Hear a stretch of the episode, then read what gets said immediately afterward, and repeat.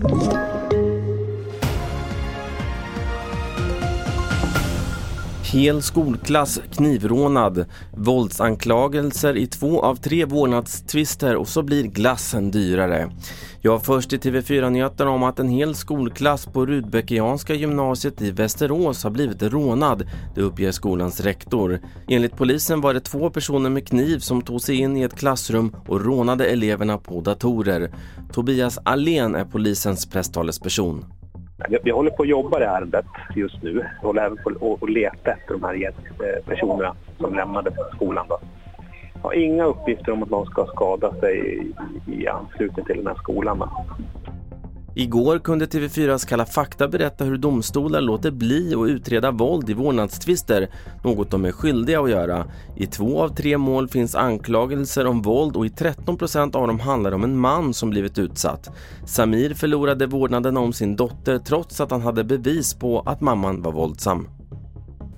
Jag kan inte sova på nätterna. Konstant orolig för min dotter.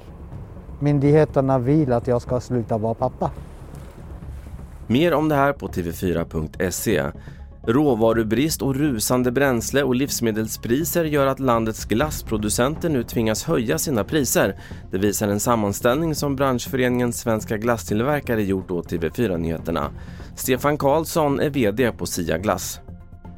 Det är ju aldrig kul att behöva höja priserna, det är det ju inte. Men vi ser att vi måste göra det för att kunna fortsätta hålla samma investeringstakt och, och bibehålla den lönsamheten vi har. Mer om det här på tv4.se. I morse tog Sara Hector OS-guld i storslalom vilket därmed innebar Sveriges tredje medalj och guld i Peking. Det betyder i sin tur att Sverige toppar medaljligan så här långt in i de olympiska spelen. Förra vinter-OS i Pyeongchang är Sveriges bästa genom tiderna sett till antal guld då Sverige tog 7 guld och 14 medaljer totalt.